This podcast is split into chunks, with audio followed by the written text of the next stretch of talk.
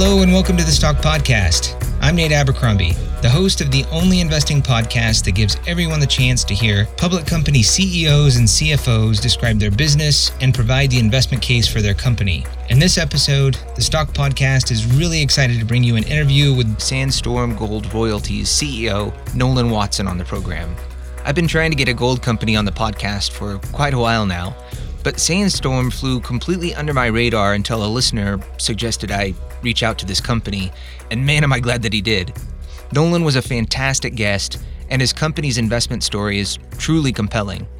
Sandstorm Gold is a, well, it's a gold royalty business, as the name indicates. I'm sure that a lot of people think of mining whenever they hear the word gold, but Sandstorm isn't involved in the physical extraction of precious metals, but rather, Sandstorm helps finance mining operations in exchange for a royalty interest in the precious metals that the mining company produces.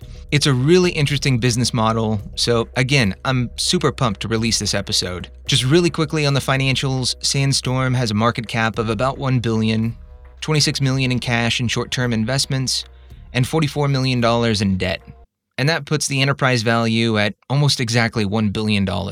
Well, without further ado, let's get to the interview with the CEO of Sandstorm Gold Royalties, Nolan Watson. Thank you so much for joining the podcast. Well, thank you. I appreciate it. Well, I appreciate you coming on, and um, I'm really excited to talk about your company. But before we get to your company, could you provide listeners with just a little bit of your background? Yeah, my background, uh, born and raised here in Canada, and and uh, went through business school out at the University of British Columbia. Graduated with with honors with a BCom there, and then decided right away it would be a good idea to go in and and do an accounting designation. And I went through my CPA program, finished first out of a thousand people in Western Canada on a 13 hour final exam. Got a got a gold medal in accounting, and then decided I hated accounting, so I quit and uh, went into finance and did a CFA. And then I've, I've been in the mining industry basically my entire career, even right out of university when I was articling to be a CPA. I was the mining guy in the firm and traveling the world and auditing and, and visiting mines. And as soon as I moved on from that job, got hired by a company called Goldcorp, which uh, was at one point in time the world's second largest gold mining company in the world. And uh, they just got bought out actually a couple months ago here and are now part of the world's largest gold mining company. And so I worked with them for a number of years and then moved into a company called Silver Wheaton, which is now called Wheaton Precious Metals. I was their first employee. We grew that to about a five billion dollar market capitalization. I was I was our chief financial officer, and actually in that in that process, uh, hold, still hold a world record today for being the youngest chief financial officer of any multi billion dollar New York Stock Exchange listed company in the world. And then I decided to go be an entrepreneur, and I left that job and and went and started up uh, Sandstorm, and been running Sandstorm as president and CEO for over nine years now, and growing it up to a billion dollar market cap and continuing to grow. It's been a lot of fun. How old were you whenever you were the CFO? I was 26 years old. And uh, to put it in perspective, you don't qualify to be a CPA until you're 25. So I had I had been professionally received my designation and had it for an entire year before I became CFO of a multi-billion dollar company it was pretty pretty daunting. I did a pretty good job of pretending like I knew what I was doing. Could you talk just a little bit more about Sandstorm, about the history and and the business model? Yeah, so the business model is one that's been around for a while. Kind of the first company that really brought in streaming in the world was a company called Silver Wheaton, which is the company I was CFO of, and they focus primarily on this, what you'd call silver streaming. So you'd go to either a silver mine or a base metal mine, say maybe a, a lead zinc mine that is producing silver as a byproduct, and you would say, We'll give you money today up front, and you can use that money to build your mine, or you could use it to buy another mine, or you could use it to pay down debt. Use, use the money for whatever you want. And we'll give it to you today, and what we want in return is a contract that allows us to purchase a certain percentage of the silver you're going to produce for the entire life of the mine and we're going to buy it at a fixed, artificially low number. So back then, silver was trading uh, below ten dollars an ounce, and we said, "We'll buy your silver at four dollars an ounce, and uh, we'll sell it at whatever the market price is." And we know the price of silver is going to be more than four dollars an ounce, and so do you. And that's the reason we're making this upfront payment to you. It sort of this upfront payment is the present value of, of your expected future profits from that silver stream you're taking. And we went around and we did a number of those deals with mines around the world, and all of a sudden, what we had effectively created was a silver mining company that had profit payoff like a silver mining company. You know, if silver prices went up, we made more money. If silver prices went down, we made less money. If there was exploration upside at the mines, we made more money. Uh, but what we found very quickly is that we had two key benefits that all, a lot of the, the silver mining and other mining companies in the world didn't have. The first is that we had fixed our exposure in terms of what the operating costs were, meaning we were buying at $4 an ounce and we knew it was going to be $4 an ounce, whereas most mining companies in the world are absolutely notorious at overrunning on what their expected costs are. So, gold companies, for example, are notorious at saying it's going to cost me $800 an ounce to produce gold. And then when they actually turn the mine on, it costs them $1,200 an ounce to produce gold. And all of a sudden, they're not making any money. And everyone who invested in that gold company uh, loses money when the share price drops precipitously. And so we had effectively taken that risk out of the business. And then the second key difference is that we were able to diversify much more quickly.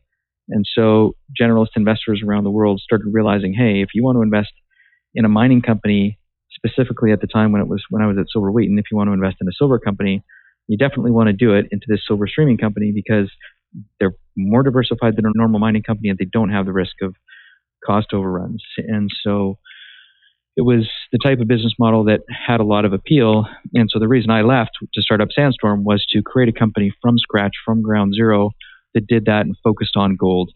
And so Sandstorm is effectively a company that just does gold streaming, and we also buy gold royalties. So the difference between a stream and a royalty is in a stream, there's that ongoing payment per ounce that's fixed. So in gold, it's usually around four or five hundred dollars an ounce for us. Whereas a royalty, you're just getting the ounce for free, and or they're just giving you an amount of cash as they mine their mine that's equal to your percentage of their revenue that you're entitled to. So, for example, if you you're entitled to two percent of the revenue, at the end of every quarter they'll figure out what the revenue was at the mine, and they'll just cut you a check for two percent of it. And so that's what we do at Sandstorm now. We've built up a company with 189 streams and royalties around the world. We've got cash flow coming in from all corners of the earth, and we're continuing to grow and diversify the business. Because you had that experience with silver, why did you choose gold? Well, we got to a point in the business at Silver Wheaton where we had either done a deal with or been told no by the company for virtually every major source of silver production in the entire world. And so we're sitting there going, well, there aren't a lot of silver streams out there left to do deals on and I'm a fairly impatient person and, and wanted to grow into a, a bigger space. And so I left to start one up in gold and have been growing it ever since. Yeah. And so do you have exposure to more commodities than or precious metals than just gold? So Sandstorm today is about 80% precious metals. The vast majority of that is gold. We do have a little bit of silver. And then we've got about 20% of our revenue comes from streams or royalties on base metal projects. The majority of that other 20% is uh, copper from a couple copper mines around the world. I see. And what about location? Where, where are your different streams and royalties located? Yeah, that's one of the great benefits of a business model like this is you get to diversify very quickly. So we are all over the world. We've got a significant number of our assets in Canada, the United States, from Mexico, Brazil, Argentina. We're in West Africa, South Africa, uh, Turkey, Australia, Europe, and uh, we're continuing to look even in Asia. we're looking all across the world. In fact, if you if you look not only at the deals that we've already done in the streams and royalties we own, but also the things that we're looking at acquiring actively, you'll just see that it's kind of spread out amongst the whole world. And, and that's an important aspect of our business is because I'm a firm believer that any political party or any ruling government in any country can go crazy for short periods of time, and the best way to defend against that is just to be spread out amongst the whole world. Now, if you're a mining company, it's hard to do that because you got to spend a lot of time, effort, and emotional energy trying to manage the politics of the country that you're in because you have to be on the ground every day managing that situation. And so you only want to be in a few jurisdictions because you just you don't have the ability to manage the politics um, as as the management team of more than a few countries. Whereas at Sandstorm, because we're a royalty company, we're, we're literally just collecting checks from these countries that we can be diversified across the entire world and we really don't have to spend a lot of time thinking about it other than on the day we make the initial investment decision. You know, for somebody who knows nothing about royalties and, and streaming royalties, could you walk me through just sort of the the process from, you know, conception? So let's just say that you're interested in a development project in some country that you're maybe not familiar with the political and financial regime. Walk me through just the process of how you grow your portfolio and roll a new asset into the portfolio from, you know, idea or whether or not it's, you know, somebody that you know in the business who told you about this really great new asset and then how you move down the road and ultimately acquire that asset. Yeah, so at Sandstorm, we've got a large corporate development team. And uh, although there still are thousands of development stage mines around the world, we have looked at uh, probably the majority of those development assets between someone on our team. So it's very rare that someone comes to us and said, Hey, there's this cool new mine and you've never heard about it. Almost certainly someone on our team knows about it. But when someone does come to us and says, Hey, we're about to go build a mine, we need, pick a number, $200 million and we're going to go raise some equity to do that. We're going to take on uh, some project, some equipment financing. So we'll, we'll, do equipment financing for all of our trucks and mobile equipment, and we need some other either debt or a stream financing for 50 to 100 million dollars. And once we do all that financing, we'll have enough money. We'll go build our mine. So we'll start talking to them at that phase about preliminary looks at their technical data. So we'll look at, at some of their drilling data at a sort of superficial level. We'll look at some of their engineering data at a superficial level, and we'll just say, just based solely on a high level review, if the data holds up when we do further due diligence later, which we are going to do, then these are the types of terms we'd be prepared to give you. So if we're going to give you 100 million, we want X percent of your gold production for the life of your mine, and we'll pay you, pick a number, $500 an ounce. And so we'll deal with them at a business level. And if they go, you know what, actually that deal sounds good for us. We like the broad terms. It's one of the reasons they would do it instead of borrowing money is that we're a lot more flexible and reasonable and understanding. We're a lot more patient capital. We understand the business better than the banks do. And so when there are delays or things that are happening during the construction process, we don't yank their loan from them. We stand behind them and help them and and we're a lot more reasonable. So if they come to us and they say, yes, let's do that, we say, okay, well, let's sign a, a confidentiality agreement. We're going to dig into your data substantially, and then we'll go put several hundred, if not thousands of man hours into the technical due diligence of completely recreating all of their, their resource estimates. And what that means, if you're not in the mining industry, it means we take all of their drill data and uh, we, we plot it all back up. We'll put it into computer software programs ourselves and we'll create our own estimate of how much gold that we think is there in the ground. And then we have our own underground mining engineers who will actually look at, at that data and those models we create and say, yeah, is, are they going to be able to mine this effectively and efficiently and, and cost effectively?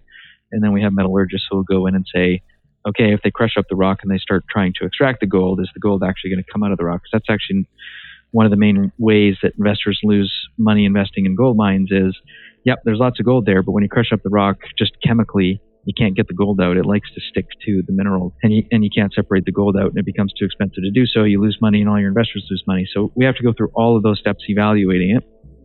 And then when we do, if it passes all those checks, we, we negotiate the definitive contracts and agreements and eventually hand over $100 million. And we own a stream and we go on looking for the next stream to buy and we just keep on going buying streams and royalties. Could you talk about just the pros and cons of the different types of royalties and streams? Broadly speaking, there are kind of three different classes of streams or royalties. Like to continue listening to this interview, you'll need to become a member. To become a member, just visit thestockpodcast.com. Members have access to all full length episodes, and depending on the membership that you purchase, you can even have access to the transcripts. So just go to the website, thestockpodcast.com, and click membership at the top. Also, if you really enjoyed the music, you should check out Danheim. That's D A N H E I M. Mike at Danheim gave me permission to use the music for the podcast, and so a huge thanks to Danheim. And with that, take care and good luck with your portfolio.